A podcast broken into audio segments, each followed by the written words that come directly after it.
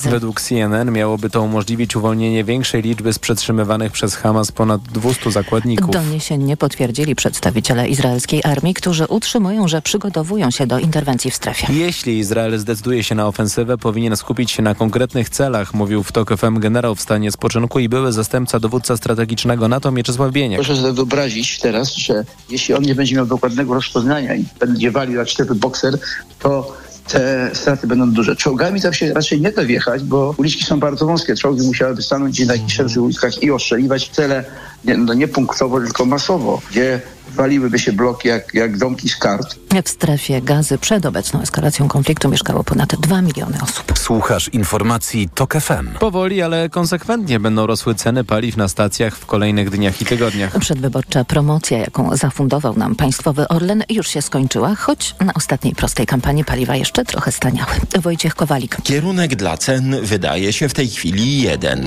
Nie da się tego ukryć. Mieliśmy czas niskich cen. Chyba już on się kończy. Trudno oczekiwać czegoś innego, te ceny będą musiały iść w górę w kolejnych dniach. Zapowiada Jakub Bogucki z ePetrol.pl, ale pociesza, raczej nie będą to skokowe podwyżki cen paliw, choć ich zwiastuny już widać w hurcie. W cenach hurtowych te zmiany już się powoli dokonują. Wprawdzie to jest zmiana bardzo łagodna i to dobrze. Natomiast i w hurcie, i w detalu już te zmiany widać, już coraz mniej jest tych stacji, gdzie poniżej 6 zł można zatankować. Ten tydzień to możliwe kolejne podwyżki do mniej więcej 6,20-30 groszy na litrze paliwa. Wojciech Kowalik, TOK FM. Tylko kilka procent Polaków co roku decyduje się na szczepienia na grypę. A te mogą uchronić nie tylko przed samą chorobą, ale także groźnymi powikłaniami. Dla dzieci i seniorów szczepionki są bezpłatne, dla pozostałych refundowane, a zaszczepić można się także w aptece. Poza szczepieniami warto zadbać o odporność, mówi lekarz Robert Elżkowski. Unikania zatłoczonych środków komunikacji miejskiej, zatłoczonych sklepów. Rodzice mówią, dzieciaki przyniosły znowu z przedszkola. Tak jest,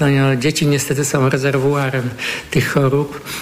Często bywa tak, że same nie chorują, ale przynoszą wirusa ze szkoły, przedszkola i infekują swoich rodziców, dziadków, babcie. Rok temu na grypę zaszczepiło się około 2 100 000 Polaków, czyli niecałe 6% populacji. Kolejne informacje w TOK FM o 8:20, teraz jeszcze prognoza pogody.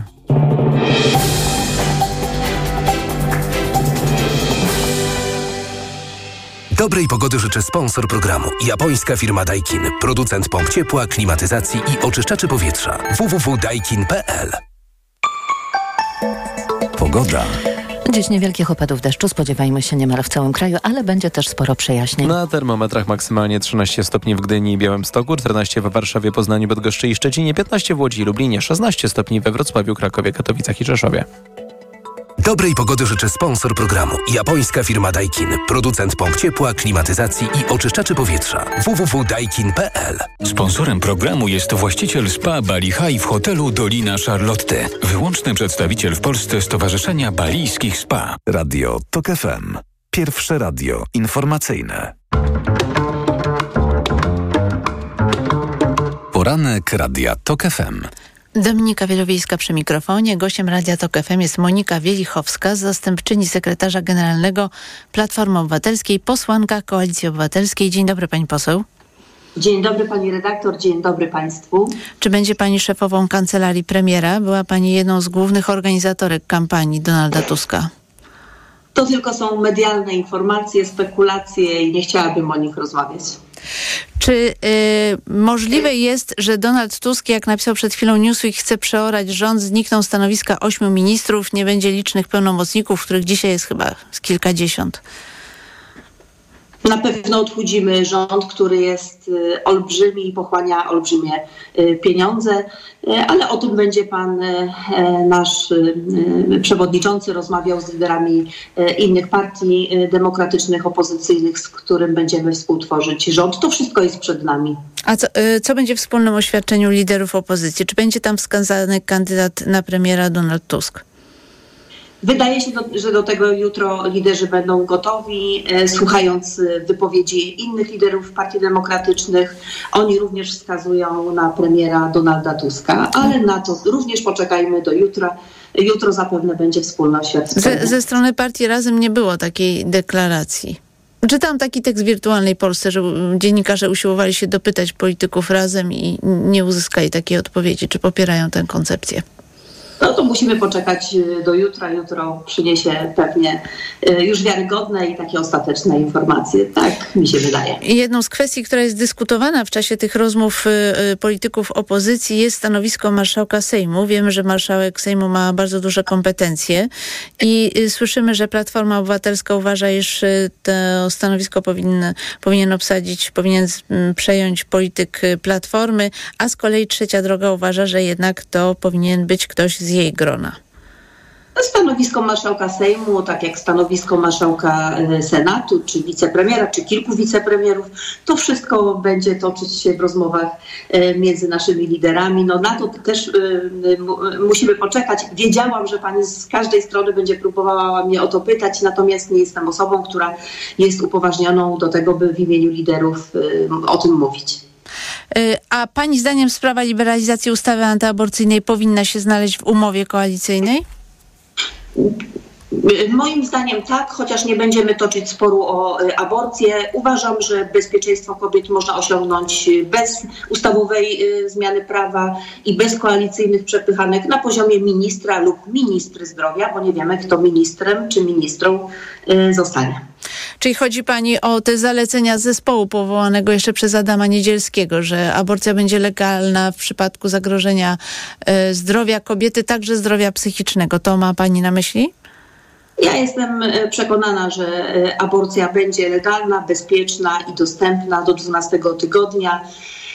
I tak jak powiedziałam, wcale nie musimy robić tego na poziomie jakby ustawowym. Ale w jaki sposób w takim razie, skoro weto prezydenta będzie nad tym wisieć?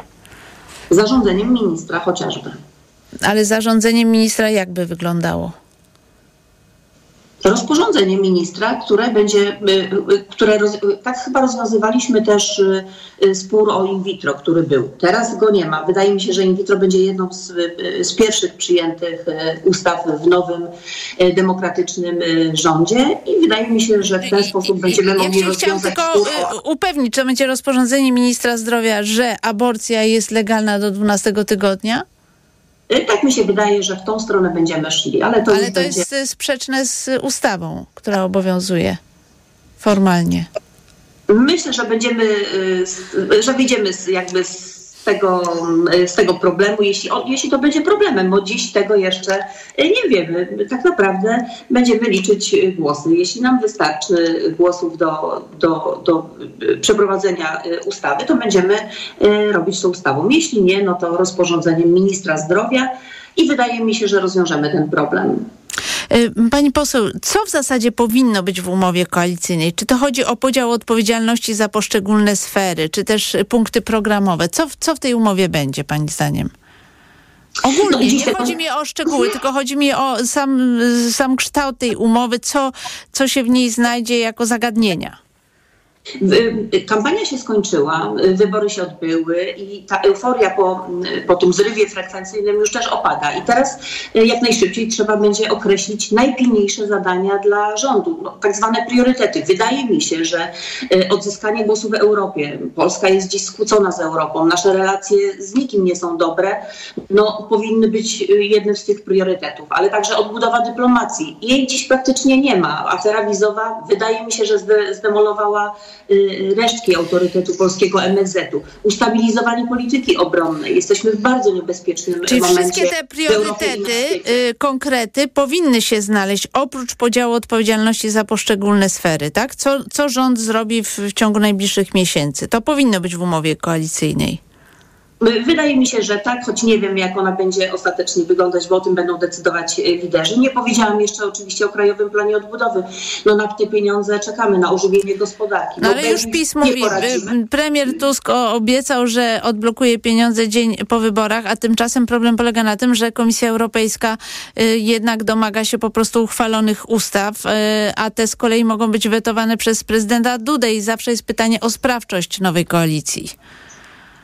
Ja przypomnę pani redaktor i państwu, że jeszcze nie mamy powierzonego tworzenia rządu i jeszcze nie zaczęliśmy nawet pracować. Dziś możemy tylko o tym rozmawiać, ale na pewno Krajowy Plan Odbudowy będzie jednym z pierwszych elementów, które będziemy próbować wdrożyć w życie, dlatego że mamy olbrzymią dziurę budżetową i nasza gospodarka nie jest w najlepszym stanie, a Krajowy Plan Odbudowy, pieniądze z niego, które powinny od ponad 2 lat pracować dla Polski, dla przedsiębiorców, rolników, służby zdrowia, ochrony środowiska, powinny już dawno pracować i będziemy robić wszystko, żeby jak najszybciej je przyciągnąć. No i tu znowu zarzut Prawa i Sprawiedliwości, że były bardzo bogate obietnice wyborcze, a teraz Platforma Obywatelska mówi o dziurze budżetowej, czyli jakby chce wycofać się z tych wcześniejszych obietnic. Z żadnej wcześniej złożonej obietnicy się nie wycofujemy. Przypominam, że przygotowaliśmy i pokazaliśmy Polakom przed wyborami w czasie kampanii 100 naszych konkretów na pierwsze 100 dni i zamierzamy je realizować. Ale prezes Polskiego Funduszu Rozwoju Paweł Borys w Radiu TOK FM powiedział, że jest reguła wydatkowa, każdy wie, że nie można dodawać żadnych nowych wydatków. Dlatego potrzebne są nam pieniądze z KPO. No ale pieniądze z KPO nie wystarczą, żeby podjąć decyzję na przykład o kwocie wolnej od podatku w wysokości 60 000 złotych.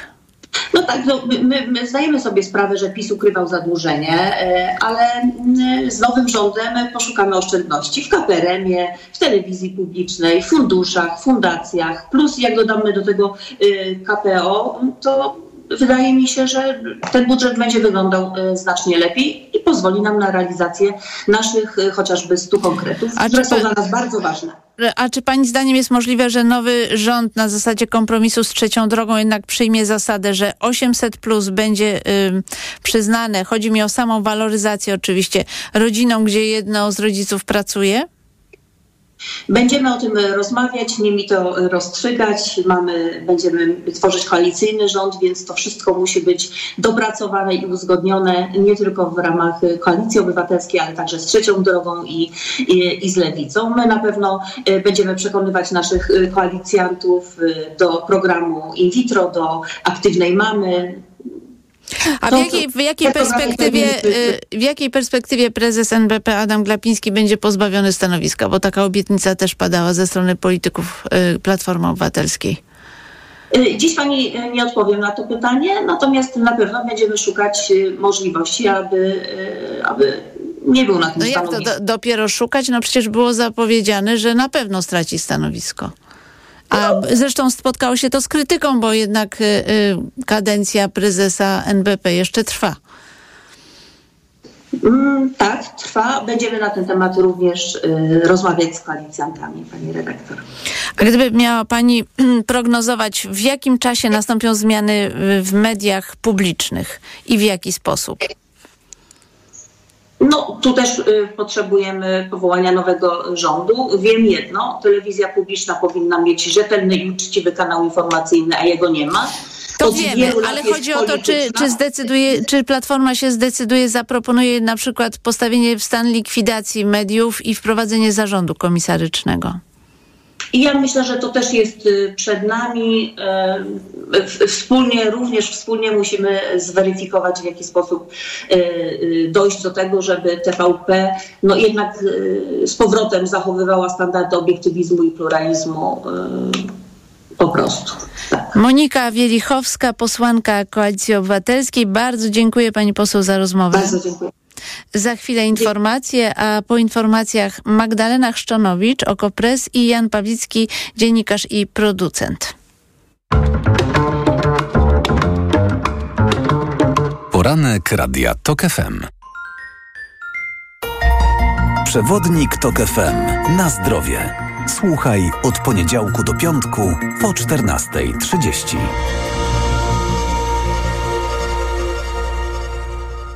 Sponsorem programu jest Medicata, dystrybutor oferujący francuskie suplementy diety Melioran, wspierające układ nerwowy.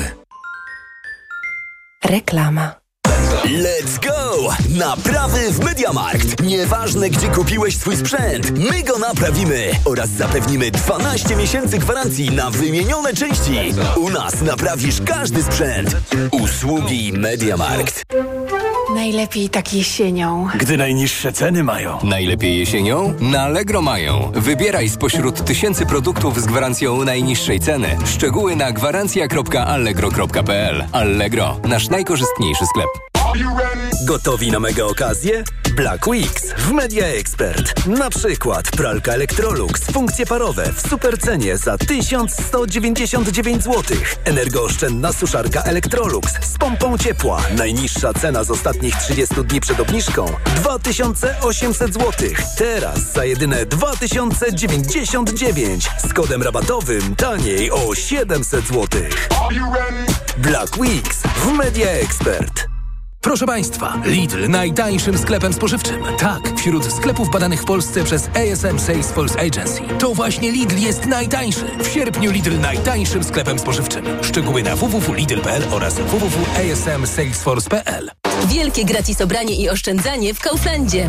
A w super konkursie co tydzień do wygrania Fiat 500 i mnóstwo voucherów na zakupy o wartości nawet 10 000 złotych. Idę tam, gdzie wszystko mam. Kaufland. Tylko teraz w sklepach i na neonet.pl taniej o VAT. Kup minimum 2 produkty AGD lub RTV objęte promocją i zgarnij rabat w wysokości podatku VAT. Na przykład wybierz w zestawie pralkę Samsung EcoBubble klasa A 9 kg wsadu z panelem AI i autodozowaniem oraz suszarkę Samsung Optimal Dry AI Control klasa A+++ z pompą ciepła i zyskaj zniżkę na całe zakupy. Rabat o wartości podatku VAT naliczymy od razu. To się opłaca. Neonet. Porozmawiajmy o dobrych ofertach. Porozmawiajmy o zakładaniu firmy. Jest z nami Radek Kotarski. Panie Radku, czy zna pan słowo infakt? Oczywiście, że tak. Co to znaczy infaktować? Infaktować to prowadzić firmę bez zmartwień. A ten, kto infaktuje? Ten wystawia faktury w aplikacji Infakt, a księgowy z Infaktu dba o porządek w księgowości. Infaktycznie. Załóż firmę bezpłatnie i bez wychodzenia z domu na infakt.pl. Infakt. Zakładanie firm i księgowość w jednym miejscu. Polecamy. Włodek Markowicz i Radek Kotarski. Przenieś firmę do Play. Teraz 2 abonamenty w cenie jednego już od 50 zł netto miesięcznie po rabatach. A do tego dokup smartfon Samsung Galaxy S23 plus 5G taniej o 1000 zł. Szczegóły w salonach i na play.pl. Bo w Play płacisz mniej. Play. Reklama. Radio TOK FM. Pierwsze radio informacyjne. Informacje TOK FM. 8:21. Filip Kakusz, zapraszam. We wtorek i w środę w Pałacu Prezydenckim odbędą się konsultacje z przedstawicielami komitetów wyborczych, które będą miały swoje reprezentacje w nowym Sejmie. To po nich prezydent podejmie decyzję, komu powierzy zadanie stworzenia rządu. Jeszcze przed tymi rozmowami przywódcy demokratycznej opozycji mają rozmawiać o szczegółach dotyczących nowego gabinetu, tak by przedstawić Andrzejowi Dudzie wspólne stanowisko. Emmanuel Macron leci dziś do Izraela. Pałac Elizejski, który wieczorem poinformował o podróży, nie podał żadnych szczegółów, jednak dziennik Le Parisien dodaje, że Macron odwiedzi również Liban i Egipt. W atakach palestyńskiej organizacji terrorystycznej Hamas na Izrael zginęło 30 obywateli Francji, a 7 uznaje się za zaginionych. Część z nich najprawdopodobniej jest zakładnikami Hamasu. A o tym, że Stany Zjednoczone doradzają Izraelowi opóźnienie planowanej ofensywy lądowej w strefie Gazy, pisze dziennik New York Times. Ma to na celu uzyskanie czasu na negocjacje w sprawie uwolnienia zakładników przetrzymywanych przez terrorystów i dostarczenie do enklawy pomocy humanitarnej. Będzie druga tura wyborów prezydenckich. Wczoraj w pierwszej turze kandydat rządzącej w Argentynie lewicy, peronista Sergio Massa, w pierwszej turze uzyskał ponad 36% głosów. Na jego głównego konkurenta, skrajnego liberała Javiera Mileja, głosowało 30% wyborców. Informacje sportowe. Michał Waszkiewicz, zapraszam. Niespodzianka na starcie siatkarskiej Plus Ligi. Przymierzana do walki o złoto Asseco Resovia przegrała z Projektem Warszawa 1-3. Źle weszliśmy w mecz, ale do drugiej partii wszystko układało się po naszej myśli, mówi atakujący Projektu Bartłomiej Bołądź. Bardzo się z tego cieszymy, że na takim trudnym terenie przeciwko takiej drużynie potrafiliśmy po pierwszym secie, który trzeba przyznać, że zaczęliśmy źle. Pokazaliśmy charakter, wróciliśmy krok po kroku do naszej takiej normalnej gry i później już było coraz lepiej. Niespodzianką pierwszej kolejki była także porażka Aluronu Warty Zawiercie w Olsztynie za ZS-em 1-3. Dwie najlepsze drużyny poprzedniego sezonu wygrały bez problemów. Jastrzębski Węgiel ograł w Nysie Stal 3-0, a Zaksa Kędzierzyn-Koźle pokonała Skrebochatów 3-1. Dużą niespodziankę w piłkarskiej ekstraklasie sprawił z kolei Górnik Zabrze, który w tym sezonie spisuje się słabo, a wczoraj ograł mistrza Polski Rakowa Częstochowa 2-1. Radomiak zremisował wczoraj z Koroną Kielce 1-1, a mecz w Łodzi pomiędzy Widzewem a Ruchem Chorzów został przełożony, bo po po intensywnych opadach murawa nie nadawała się do gry. W tabeli po 12 kolejkach prowadzi Śląsk Wrocław, który w hitowym pojedynku przed 40 000 kibiców pokonał Legię Warszawa 4-0. Druga jest Jagiellonia Białystok, która do Śląska traci punkt, a 3 oczka do lidera traci Lech Poznań, który jest trzeci. Zatem jutro możemy mieć zmianę na pozycji lidera, bo w zaległym meczu Lech podejmie właśnie Jagiellonię. Reprezentant Polski w short tracku Diane Sellier zajął 4. miejsce na 500 metrów podczas inaugurujących sezon Pucharu Świata zawodów w Montrealu. Pochodzący z Francji łyżwiarz został wykluczony w finałowym wyścigu, w którym zwyciężył Chińczyk Liu Shaoang. Dzień wcześniej Sellier był 5. na 1000 metrów. Wśród startujących na początku sezonu zabrakło największej polskiej gwiazdy tej dyscypliny. Natalia Maliszewska we wrześniu została tymczasowo zawieszona przez Polską Agencję Antydopingową. Powodem było naruszenie przepisów polegające na 3-krotnej nieobecności we wskazanym miejscu i czasie. Zawodniczka czeka na rozstrzygnięcia Światowej Agencji Antydopingowej. Hubert Hurkacz wciąż marzy o występie w kończącym sezon turnieju tenisowym ATP Finals, dlatego Polak będzie w tym tygodniu walczył o punkty do rankingu w Bazylei. Jego pierwszym rywalem będzie Serb Dusan Lajović. Pogoda. Więcej chmur na krańcach wschodnich, w centrum i miejscami na zachodzie, ale poza tym sporo słońca. Opady jedynie miejscami i przelotna na temperaturach przeważnie, na termometrach przeważnie od 12 do 17 stopni. W nocy pogodnie, w północnej połowie kraju mglisto. Jutro słonecznie i z temperaturami zbliżonymi do dzisiejszych. Od środy znowu pochmurno. Radio TOK FM. Pierwsze radio informacyjne. Poranek Radia TOK FM. Dominika Wielowiejska przy mikrofonie, a w studiu Magdalena Chrzczonowicz, OKO Press. Dzień dobry. Dzień dobry. I mamy połączenie z Janem Pawlickim, dziennikarzem, producentem i scenarzystą. Dzień dobry. Dzień dobry. Słyszymy się, super.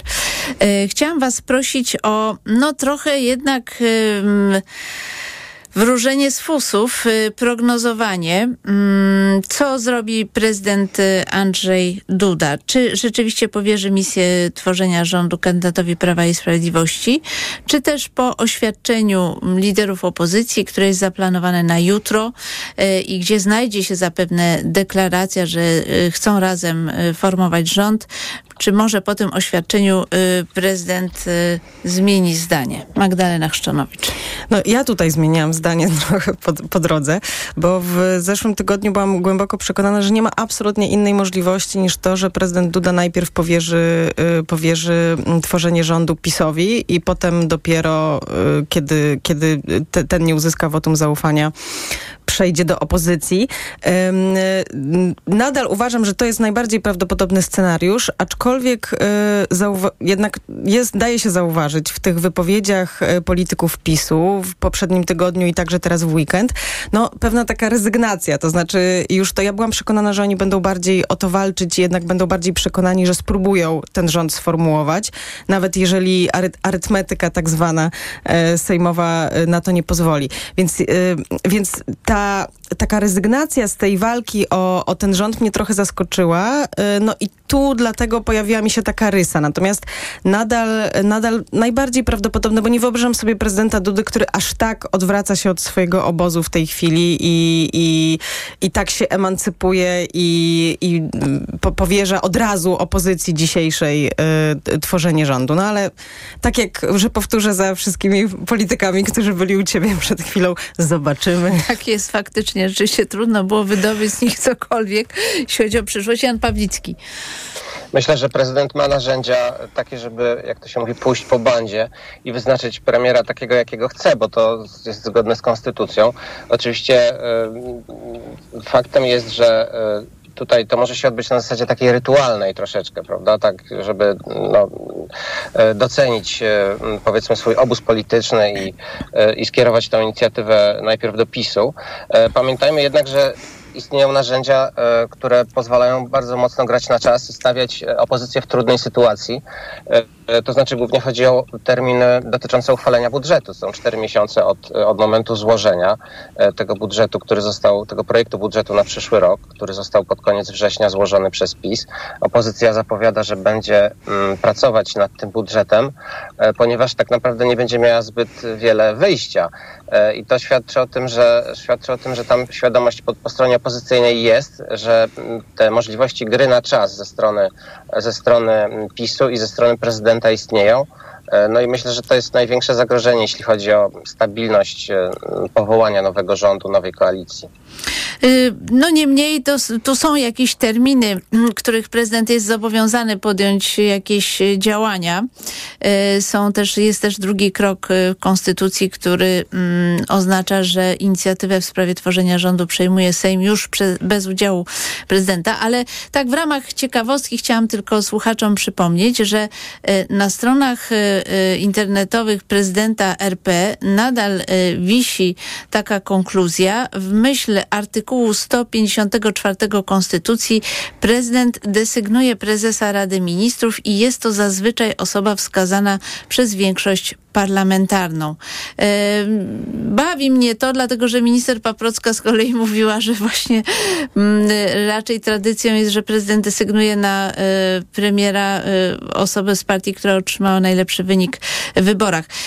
I tylko jeszcze pozwólcie mi na moją taką konkluzję. Wydaje mi się, że współpraca prezydenta z większością, którą stworzy opozycja demokratyczna, będzie bardzo trudna, ponieważ przed nami są wybory samorządowe i wybory europejskie. I w związku z tym prezydent będzie jednak ostro grał przede wszystkim na rzecz swojego ugrupowania i prawdopodobnie będzie robił wszystko, żeby PiS w tych wyborach samorządowych nie stracił. Wydaje mi się, że jakiekolwiek nowe otwarcie czy nowe wydarzenia w tej sferze mogłyby nastąpić po wyborach samorządowych i europejskich, a to jest pierwsza połowa przyszłego roku. Ale chciałam także was zapytać, co sądzicie na temat możliwej umowy koalicyjnej i współpracy wszystkich partii, które miałyby tę koalicję tworzyć. Magdalena Chrzczonowicz, co w tej umowie powinno się znaleźć? No ja myślę, że ta umowa będzie jak najbardziej ogólna, tak? Teraz w ubiegłym tygodniu toczyły się spory o to, czy w tej umowie na przykład znajdzie się prawo do aborcji. Każda partia mówiła trochę co innego i widać ogromną ostrożność w tym w formułowaniu tez jakichkolwiek dotyczących umowy koalicyjnej oraz tego, że prawdopodobnie wszyscy liderzy będą się starali tak ją ułożyć, żeby była jak najbardziej ogólna i żeby nic tam nie było takiego, co będzie wiążące. W związku z czym i prawdopodobnie jest to najlepsza opcja, żeby ta umowa była jak najbardziej ogólna, żeby na tym bazowym poziomie się dogadać i stworzyć rzeczywiście rząd. Absolutnie powinny się w niej znaleźć oczywiście jakieś takie, no właśnie ta baza, czyli przywrócenie praworządności. To będzie oczywiście bardzo trudne, czy to jest bardzo trudne, dlatego że nie wiadomo jak szczegółowe miałoby to być na przykład w umowie. Przywrócenie praworządności, czy oczywiście tu się rozpoczyna cała dyskusja, w jaki sposób to zrobić. To jest temat na najbliższe lata. Nie wiem, jakby sama nie jestem w stanie sobie tego wyobrazić. No więc w każdym razie oczywiście powinni się dogadać w takich bazowych sprawach, no a później, kiedy już sformułują rząd, będą to dookreślać. Nie wyobrażam sobie, żeby ta umowa była bardziej szczegółowa niż te podstawy. Jan Pawlicki. Myślę, że czas na ogólne sformułowania już minął i trochę mnie dziwi, szczerze mówiąc, że potencjalna koalicja tak długo zwleka z ogłoszeniem przynajmniej początkowych konkretów, które zostaną wprowadzone albo zachowane, prawda? No bo tutaj bardzo dużo było spekulacji na temat, nie wiem, likwidacji 800+ i tak dalej. Chociażby to przecięłoby i być może wytrąciło również z oręż z ręki PiS-owi, jeśli chodzi o możliwości destabilizacji tej potencjalnej nowej koalicji. Oczywiście umowa spisana być może powinna być ogólna, ale dziwi mnie, że tak naprawdę porozumienie w sprawie chociażby kandydata na nowego premiera, czy konkretów dotyczących taktyki postępowania wobec zaproszenia prezydenta odbędą się dopiero teraz. Dlatego że ja bym oczekiwał od ugrupowań, które wygrały wybory, które zapowiadały przecież stworzenie rządu, działań znacznie szybszych, które powinny mieć miejsce już w zeszłym tygodniu. No tak, ale to i tak nie ma większego znaczenia, jeżeli prezydent dopiero teraz zaplanował konsultacje wtorek, środę, jak rozumiem, z liderami ugrupowań parlamentarnych. Jasne, tylko że czas na ogólne sformułowania, ogólne jakby ramy wyznaczania tej współpracy trochę wydaje mi się, że mija. Nie można zapowiadać przywrócenia praworządności, jednocześnie spekulując na temat tego, jakich wytrychów użyć, żeby dokonać zmian w mediach publicznych, prawda? No to są rzeczy, które się trochę wykluczają. To jest taki tylko jeden z przykładów, oczywiście zagadnień jest dużo więcej. Ja tutaj tylko się wtrącę, że politycy opozycji twierdzą, że ponieważ nadal władza jest w rękach polityków PiSu, więc oni nie zdradzają swoich planów, bo uważają, że wtedy PiS mógłby jeszcze wprowadzić jakieś rozwiązania, które by blokowały ich pomysły. Tutaj widać ewidentnie taka gra na starcie. Być może nie udało się po prostu wyciągnąć PSL-u z tej układanki koalicyjnej. No, spekulowało się o tym, że właśnie to był główny cel przedsięwzięć PiSu, jeśli chodzi o utrzymanie władzy. No, być może to po prostu spaliło na panewce i teraz obserwujemy tego konsekwencje. Mam jeszcze jedno pytanie do Magdaleny Chrzczonowicz, bo Partia Razem ewidentnie wstrzymuje się z deklaracją, że poprze Donalda Tuska jako kandydata na premiera. Jak to się zakończy, twoim zdaniem? No, oczywiście to jest... Nie wiem, jak to się zakończy, ale wydaje mi się, że to jest trochę też gra strategiczna ze strony Partii Razem. Wszystkie partie. To jest w ogóle bardzo ciekawy teraz moment, dlatego że mamy z jednej strony, widzimy jak partie próbują grać zespołowo, żeby właśnie tych wyborców do siebie nie zrazić i dowieść, że tak powiem, to, po co zostały wybrane, ale z drugiej strony każda z nich próbuje grać też na siebie, żeby wynegocjować jak najsilniejszą pozycję w tym nowym rządzie. Więc sądzę, że tutaj nie wiem, jak to się skończy, nie wiem tego, natomiast wydaje mi się, że to jest raczej gra na najsilniejszą pozycję w rządzie, tak żeby być w stanie tam mieć jakieś karty do wygrania. Wydaje mi się, że na koniec ten premier Tusk zostanie poparty przez Partię Razem, ale nie wiem. Ja tylko dodam, bo już czas na informację, ale tylko jedno zdanie. Zaobserwowałam, że zarówno Anna Maria Żukowska tutaj w TOK FM w sobotę, jak i Joanna Scheuring-Wielgus podkreślały jedno, że Partia Razem ma tylko 7 posłów, więc nie jest w stanie zablokować powstania rządu. Wrócimy do naszej dyskusji po informacjach Radia TOK FM.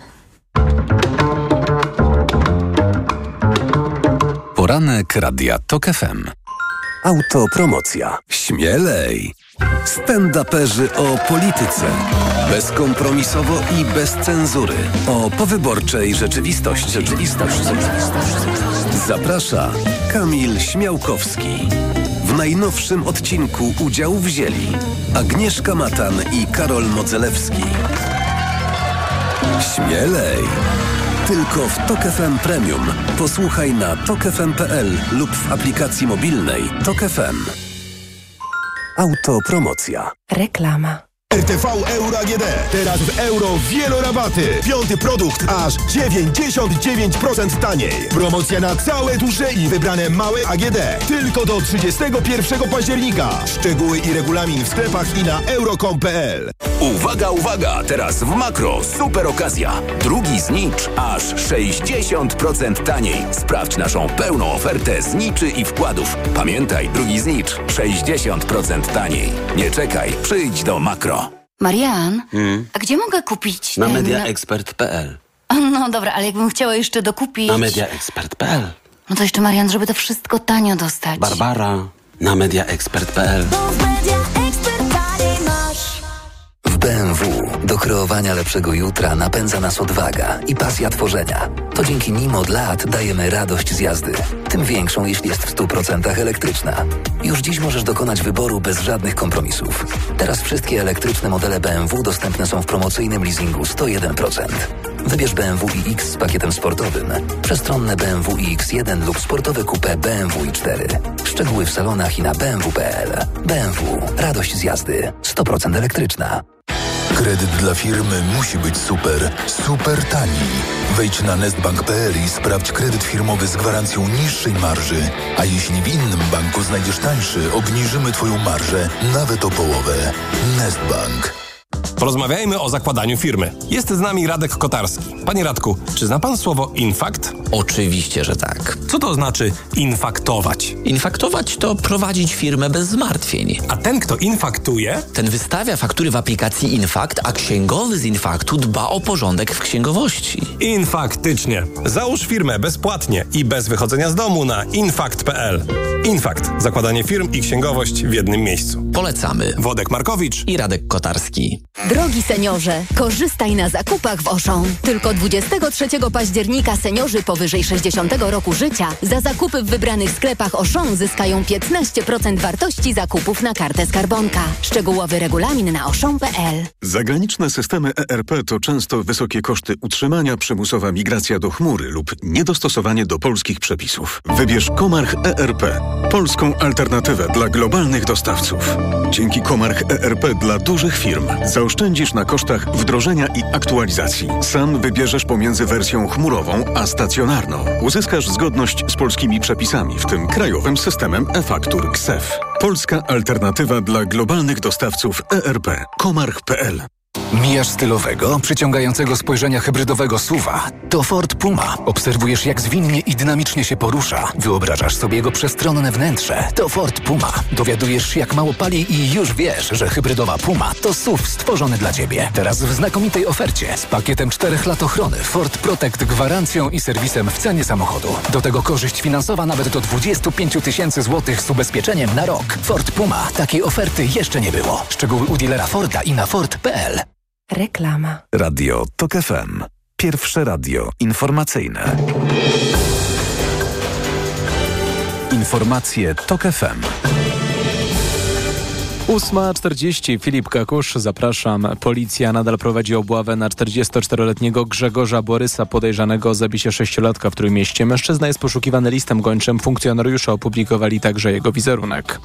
Drugi konwój ciężarówek z pomocą humanitarną wjechał wczoraj do strefy Gazy przez przejście graniczne z Egiptem. Potwierdziły władze w Tel Awiwie. Na pakach znalazła się najbardziej potrzebna pomoc dla oblężonej enklawy: woda, żywność i środki medyczne. Pierwszy konwój złożony z 20 ciężarówek wjechał na teren strefy Gazy w sobotę. Na wjazd czeka kolejnych 155 pojazdów, a prezydent Joe Biden, który w weekend rozmawiał z Benjaminem Netanyahu, zapewnia, że napływ pomocy humanitarnej będzie ciągły. Po raz 23 przyznane zostały nagrody naukowe polityki. Fundacja Tygodnika wręczyła stypendia młodym naukowcom wyróżniającym się w pracy wyjątkowymi osiągnięciami w dziedzinach nauk humanistycznych, społecznych, ścisłych, technicznych i nauk o życiu. W tej ostatniej kategorii nagrodę zdobył doktor habilitowany Paweł Rajwa z Wydziału Nauk Medycznych Śląskiego Uniwersytetu Medycznego w Zabrzu. Jest urologiem, specjalizuje się w badaniach nad rakiem prostaty, najczęściej występującym nowotworem wśród mężczyzn. Wierzy, że coraz nowsze metody leczenia będą w końcu w stanie pokonać chorobę. Zdobyte stypendium chce wydać na zagraniczny staż. Zaczynam się zajmować badaniami prospektywnymi, które już tak definitywnie będą zmieniały medycynę na świecie. Będą zmieniały postępowanie z rakiem gruczołu krokowego na świecie. I mam nadzieję, że między innymi wykorzystując to stypendium będą mógł pojechać na 1-2 miesiące do Anglii, do Londynu i zobaczyć, jak oni to robią, bo oni są w tym najlepsi. Czy jest szansa, że ten rak prostaty będzie w końcu jakoś opanowany, czy uda się kiedyś medycynie zwalczyć to w 100%? Wierzę, że będziemy w stanie nie tylko opóźnić progresję, tak jak jest obecnie, tylko będziemy w stanie zdecydowaną większość tych pacjentów wyleczyć. Zwycięzcy dostali stypendia w wysokości 15 tysięcy złotych. Pogoda. Najwięcej chmur na krańcach wschodnich i w centrum. Na termometrach przeważnie od 13 do 17 stopni, tylko miejscami słabe opady. Nocą pogodnie, choć w wielu regionach mgły. Jutro pogodnie już w całym kraju. Chmury wrócą w środę. Radio TOK FM. Pierwsze radio informacyjne. Poranek Radia TOK FM. Dominika Wielowiejska, druga część naszej dyskusji. W studiu Magdalena Chrzczonowicz, OKO Press, i mamy połączenie z Janem Pawlickim, dziennikarzem, producentem i scenarzystą. Ja obiecałam Magdalenie głos. Dwa słowa jeszcze do poprzedniej części, do tego, co powiedział Jan Pawlicki. Tak, chciałam się odnieść do tego, że już powinniśmy mieć tak, więcej konkretów, o czym ty powiedziałeś. Mi się wydaje, że to jest bardzo by było trudne. Od wyborów minął równo tydzień. Wyniki wyborów dostaliśmy, takie ostateczne dostaliśmy we wtorek, czyli nie cały tydzień. I naprawdę trudno sobie wyobrazić, żeby opozycja, dzisiejsza opozycja już w tym krótkim czasie zdołała wypracować coś. Nie chcę tutaj być jej rzeczniczką, bo to nie jest moja rola, ale też wyobrażam sobie, że opozycja myśli w ten sposób. To, co jest dla nas absolutnie najważniejsze, to to, żeby dowieść tę koalicję, bo po to nas wybrano. Tutaj też rozmawiałyśmy z Dominiką w przerwie o tym, w jaki sposób się te głosy przetasowywały, na przykład w stronę Szymona Hołowni, czy w stronę Trzeciej Drogi, żeby ratować Trzecią Drogę, żeby ona weszła do Sejmu. W związku z czym ta opozycja też była traktowana jako całość. Więc wyobrażam sobie, że liderzy tej opozycji uważają, że jak najogólniejsze teraz sformułowanie takich właśnie bazowych postulatów pomoże jej utworzyć rząd, a po to została wybrana. Więc tutaj wydaje mi się, że to jest jakoś tam racjonalne działanie z jej strony. Słuchajcie, chciałam tak, Jan Pawlicki. Odpowiem króciutko. Jasne, to jest dla mnie całkowicie zrozumiałe, że tak oczywiście musi być, no bo musieliśmy poczekać po prostu na wynik wyborów, ale jest sytuacja taka, że natychmiast trzeba będzie wejść w buty rządzenia i natychmiast trzeba będzie już te konkrety, że tak powiem, materializować. I tutaj jest pewien problem, dlatego że takie rozwiązania doraźne, które w wielu obszarach, jak słyszę, czy w obszarze sądownictwa, czy mojego ulubionego konika, czyli mediów publicznych, mają być wprowadzone, no to nie jest dobry jak gdyby prognostyk. I tylko o to mi chodzi. Natomiast jeśli chodzi o negocjacje i ucieranie się, jak gdyby ucieranie kompromisu, to jest bardzo dobrze w ogóle dla demokracji w Polsce, tak uważam, że ta kwestia poniekąd wraca do parlamentu. To znaczy znowu będzie tak, że parlament nie będzie, mam nadzieję, maszynką do głosowania, tylko będzie to się odbywało w ramach po prostu dogadywania się między politykami czy między klubami parlamentarnymi, tak jak w zasadzie powinno być. Chciałam was też prosić o opinię, ale może jednak jeszcze dopytam Jana Pawlickiego, a co twoim zdaniem powinno się zdarzyć w przypadku mediów publicznych? No właśnie, to jest kwestia dosyć paląca, to znaczy zapowiedzi ze strony opozycji były bardzo daleko idące, dotyczące likwidacji części kanałów, dotyczące rozwiązań doraźnych w ciągu 24 godzin i tak dalej. Ja rozumiem, że to wszystko była kampania wyborcza i w tym celu było to mówione, natomiast pamiętajmy, że PiS dokładnie to zrobił, to znaczy wprowadzono tak zwaną małą nowelizację uchwały medialnej, skrócono kadencję zarządów mediów publicznych. No i wprowadzono ustawę o Radzie Mediów Narodowych, która obowiązuje do dzisiaj, jednocześnie zapowiadając pracę nad nową ustawą medialną i nawet w zasadzie te prace się toczyły, to znaczy pan Czabański rzekomo je prowadził. Natomiast nic kompletnie z tego nie wyszło. Te zapowiedzi dotyczące tego, jak PiS zamierza zreformować media publiczne, były bardziej zaawansowane, można powiedzieć, niż to, co proponuje teraz to, co proponują teraz ugrupowania koalicyjne, ale pamiętajmy, że wydarzyło się coś zupełnie przeciwnego. Rozwiązania takie jak na przykład skrócenie wprowadzenie zarządu komisarycznego, czy unieważnienie wyboru członków Rady Mediów Narodowych, bo również takie pomysły się pojawiają. Prezydent może wetować ustawy, a nie może wetować uchwał. Pojawia się propozycja, to jeden z medioznawców, doktor Marcin Górski, sformułował taką na łamach jednego z branżowych portali, taką wersję, że rzeczywiście można skrócić kadencję Rady Mediów Narodowych w ten sposób, że po prostu unieważnić uchwałą Sejmu wybór tych członków. Ale to wszystko są rozwiązania doraźne. Jeżeli rzeczywiście zostaną wprowadzone, to ja bym chciał zobaczyć, jaki jest pomysł na dalsze funkcjonowanie tych mediów, bo obawiam się, że skończy się w ten sposób, po prostu nie zostanie uchwalona rekompensata za utracone wpływy abonamentowe. Media publiczne stracą finansowanie. Pamiętajmy, że ta rekompensata budżetowa to jest około połowy budżetu w przypadku telewizji, a w przypadku rozgłośni regionalnych to jest jeszcze większa część budżetu i te media po prostu uschną, tak? Zostaną zagłodzone. Jeżeli pojawiłaby się na stole rzeczywiście jakaś propozycja konkretna, bo o to się sprawa rozbija, tak naprawdę o finansowanie mediów. Jeżeli chcemy zlikwidować abonament, a takie zapowiedzi również są ze strony obecnej opozycji, no to chciałbym wiedzieć, jaki jest pomysł na dalsze finansowanie tych mediów. I ta jednoznaczna, oczekiwałbym, że taka propozycja padnie, zostanie to przedstawione. Politycy ponoszą odpowiedzialność za media publiczne, ale nie za ich linię propagandową czy za ich przekaz. To są dwie różne rzeczy. Tak. Jeżeli rzeczywiście mamy traktować poważnie te zapowiedzi reformy mediów, to ja nie chciałbym teraz pytać o personalia, mieć odpowiedzi na pytania o personalia. Kto będzie prezesem, kto straci pracę, a kto ją odzyska. Tylko jakie będą reguły. Tylko jakie będą, przede wszystkim jaki będzie sposób finansowania, bo o to się sprawa rozbija. Pamiętajmy, że to jest krótka smycz, na której politycy mogą trzymać media. To znaczy rok rocznie mamy uchwalaną taką prowizoryczną ustawę, takie prowizoryczne zasady finansowania tych mediów, które pozwalają im przeżyć kolejny rok. W momencie, kiedy to nie zostanie uchwalone, no to te media po prostu przestają funkcjonować. Więc jasne jest, że ten mechanizm będzie działał w przypadku niezależnie od tego, kto będzie prezesem telewizji, po prostu. Magdalena Chrzczonowicz, dwa słowa o mediach. Ja mam takie marzenie, że to będzie wyglądało tak, że zbierze się... Już widzimy po tym, co się wydarzyło przez ostatnie 8 lat, że tak zacytuję. Już wiemy, że tu trzeba jakoś kopnąć w stolik. To znaczy, że te media muszą funkcjonować inaczej, bo taka pokusa tego, co się wydarzyło, oczywiście to było wykrzywione, patologiczne i tak dalej, natomiast ta pokusa zawsze istnieje i będzie istniała w tej władzy, która teraz, w tych partiach, które przejmą teraz władzę. I że to może tak wyglądać i że za każdym razem kuszące będzie, żeby to zostawić tak, jak jest i żeby to TVP czy ta telewizja publiczna grała na naszą korzyść, na korzyść władzy. Więc ja mam takie marzenie, że teraz to będzie wyglądało inaczej i że zbierze się jakiś rodzaj, jakaś grupa ekspertów, ekspertek albo...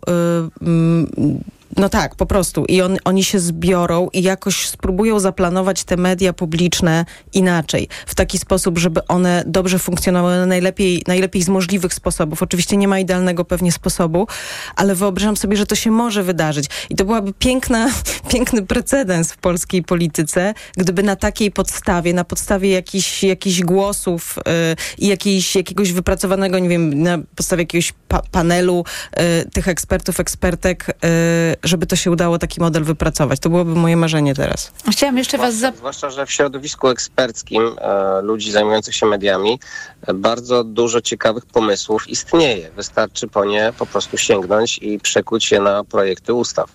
Ja chciałam was jeszcze prosić o komentarz do słów Pawła Wojtunika, byłego szefa CBA, który sformułował kilka pytań do szefów służb specjalnych. Chodzi o to, że odbyła się narada w Lucieniu i pojawiły się informacje, że tam zapadła decyzja, czy też takie były zalecenia, żeby inwigilować polityków opozycji, przede wszystkim Trzeciej Drogi, zbierać informacje na ich temat. To chodzi o tak zwane te krótkie podsłuchy, 5-dniowe, które mogą się odbywać poza kontrolą sądu. Czy waszym zdaniem jest to prawdopodobne, że takie decyzje zapadły? Jan Pawlicki. Nie wiem tego. To jest jakby informacja pochodząca od Pawła Wojtunika. Rzeczywiście tutaj Wojciech Kowalik. No i też od dziennikarza, bo tam jeszcze jest Mariusz Gierszewski, który też opublikował takiego tweeta. Jasne, tylko pytanie, czy rzeczywiście w śledztwie to się obroni. Tak? Czy to jest taka wrzutka, z którą będziemy jakby funkcjonować i nic za tym nie pójdzie, czy rzeczywiście komisja śledcza, czy też śledztwo prokuratorskie to wyjaśni. No naprawdę trudno w tym momencie spekulować. Na pewno jest tak, że jak gdyby ten obszar służb specjalnych czy obszar obronności, wojska podlega bardzo silnym oddziaływaniom politycznym. Ja to bardziej obserwuję na przykładzie wojska. Natomiast to jest na pewno coś, z czym powinno się skończyć. Oczywiście służby muszą podlegać kontroli politycznej, ale nie mogą być wykorzystywane jako narzędzie polityczne. To są dwie różne rzeczy. Tutaj też istnieje taka skaza w polskim państwie, czy w naszym systemie, w którym funkcjonujemy demokratycznym, że po każdych wyborach następuje rotacja, jeśli chodzi o kierownictwa służb. Wszystko, co było poprzednio, jest przewracane i stawiane na głowie albo na nogach. W każdym razie jest zwrot o 180 stopni, następuje tak zwane przestawienie wajchy. I to obserwujemy czy w obszarze bezpieczeństwa, czy w obszarze służb specjalnych. Myślę, że no też tak jak tutaj Magdalena mówiła, ja też uważam, że też mam takie marzenie, że wreszcie należałoby ten chocholi taniec skończyć. Nie wiem, czy to jest marzenie, które może być spełnione. Ja tylko dodam, że tutaj hipoteza jest taka, że myśleliśmy w kampanii wyborczej, można było dopuszczać taki scenariusz, że Prawo i Sprawiedliwość będzie miało o wiele więcej mandatów i będzie mu brakować powiedzmy kilku mandatów do większości i że będzie po prostu łowić w Trzeciej Drodze, tak jak zresztą takie łowienie następowało wtedy, kiedy Jarosław Gowin odszedł i że tu będzie to samo i że można do tego użyć właśnie materiałów zgromadzonych przez służby specjalne. Magdalena Chrzczonowicz. Powiem tak, nie wiadomo cały czas, to wszystko nie są sprawdzone informacje, to znaczy udowodnione informacje i w związku z tym tego w ogóle w żaden sposób nie wiemy. Natomiast to było też jasne, że PiS będzie chwytał się wszelkich sposobów przed wyborami, żeby tę szalę właśnie na swoją stronę przerzucić i tak jak chwytał się sposobów właśnie w mediach publicznych, o których mówiliśmy i innych, żeby, czyli finansowania, dosypywał pieniędzy na kampanię i tak dalej. To było oczywiste, w związku z czym no, trudno powiedzieć, ale te sposoby na pewno były bardzo różne. To, co w tej chwili powinna nowa władza, jeżeli się wyłoni, zrobić w jednym z pierwszych kolejności, że tak powiem, to zająć się tymi rozliczeniami i posprawdzać te wszystkie rzeczy. Ja nie przesądzam, co w tym wyjdzie. Wydaje mi się, ale że to jest absolutnie kluczowa kwestia, żeby nie zostawić tych różnych spraw, to znaczy, żeby już nie zawieść tym razem wyborców i do tych rozliczeń doprowadzić. No chciałabym chociaż zobaczyć informację. Jeszcze jest jedna rzecz ciekawa. Jan Pawlicki. Być może warto zwrócić na to uwagę. Mówimy o rozliczeniach i mówimy o pewnych no powiedzmy, liczeniu się z konsekwencjami. Jeszcze wracając do mediów publicznych, jeśli chodzi o raport NIK-u na temat funkcjonowania mediów publicznych pod zarządem PiS-u, tak to nazwijmy, to zaszła ciekawa rzecz, ponieważ nikt inny jak Jacek Kurski zaczął tam udzielił bardzo ciekawych odpowiedzi kontrolerom na te ich pytania, obwiniając wprost, przerzucając odpowiedzialność na swoich politycznych jak gdyby patronów za podejmowanie nawet decyzji finansowych. Więc to w ogóle ja byłem w szoku, że on coś takiego powiedział i że to jakby ujrzało światło dzienne w tym raporcie. Więc to co mówimy o... No on się bronił przed odpowiedzialnością za politykę finansową telewizji. No więc właśnie o to chodzi, ale to są takie narzędzia, no po prostu to była kontrola NIK-u, prawda? To jeszcze nie jest żadne, jak gdyby, no żadne śledztwo, ani nie zeznawał pod przysięgą, powiedzmy, tak? Natomiast chociażby tak można powiedzieć delikatne narzędzie, jak kontrola NIK-u wystarczyła, żeby kogoś takiego jak Jacek Kurski skłonić do tego, żeby no poniekąd tutaj można powiedzieć zakwestionował swoją pełną lojalność wobec dysponentów politycznych, swoich nadzorców politycznych. I myślę, że jeżeli rzeczywiście nie będzie żadnych dróg nadzwyczajnych, tylko normalna droga prawna, proceduralna, to wtedy te, nazwijmy to, rozliczenia będą możliwe. To znaczy, że rzeczywiście będziemy mogli się dowiedzieć, gdzie, w których miejscach, w których obszarach dochodziło do łamania prawa. Bardzo wam dziękuję za dyskusję. Magdalena Chrzczonowicz, OKO Press. Dziękuję. I Jan Pawlicki, dziennikarz, producent i scenarzysta. Dziękuję bardzo. Nasz poranek wydawał Maciej Jarząb, zrealizowała go Liwia Prądzyńska. Za chwilę informacje o godzinie 9:00, a po nich magazyn EKG. Pierwszym gościem Macieja Głogowskiego będzie profesor Witold Orłowski, a ja państwa zapraszam na Wybory w toku w sobotę o godzinie 9:00. Dominika Wielowiejska, do usłyszenia.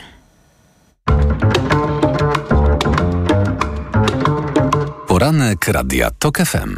Reklama. RTV Euro AGD. Uwaga! Tylko do czwartku. Euro Super Days. A w nich super rabaty na tysiące produktów. Na przykład kulec Samsung 65 cali 4K. Najniższa cena z ostatnich 30 dni przed obniżką to 3940. Teraz za 3799 zł. I dodatkowo do 40 rat 0% na cały asortyment. RRSO 0%. Szczegóły i regulamin w sklepach i na euro.com.pl. Tylko teraz w sklepach i na neonet.pl taniej o VAT. Kup minimum 2 produkty AGD lub RTV objęte promocją i zgarnij rabat w wysokości podatku VAT. Na przykład wybierz w zestawie pralkę Samsung EcoBubble klasa A 9 kg wsadu z panelem AI i autodozowaniem oraz suszarkę Samsung Optimal Dry AI Control klasa A+++ z pompą ciepła i zyskaj zniżkę na całe zakupy. Rabat o wartości podatku VAT naliczymy od razu. To się opłaca. Neonet. Porozmawiajmy o dobrych ofertach. Hej, IKEA!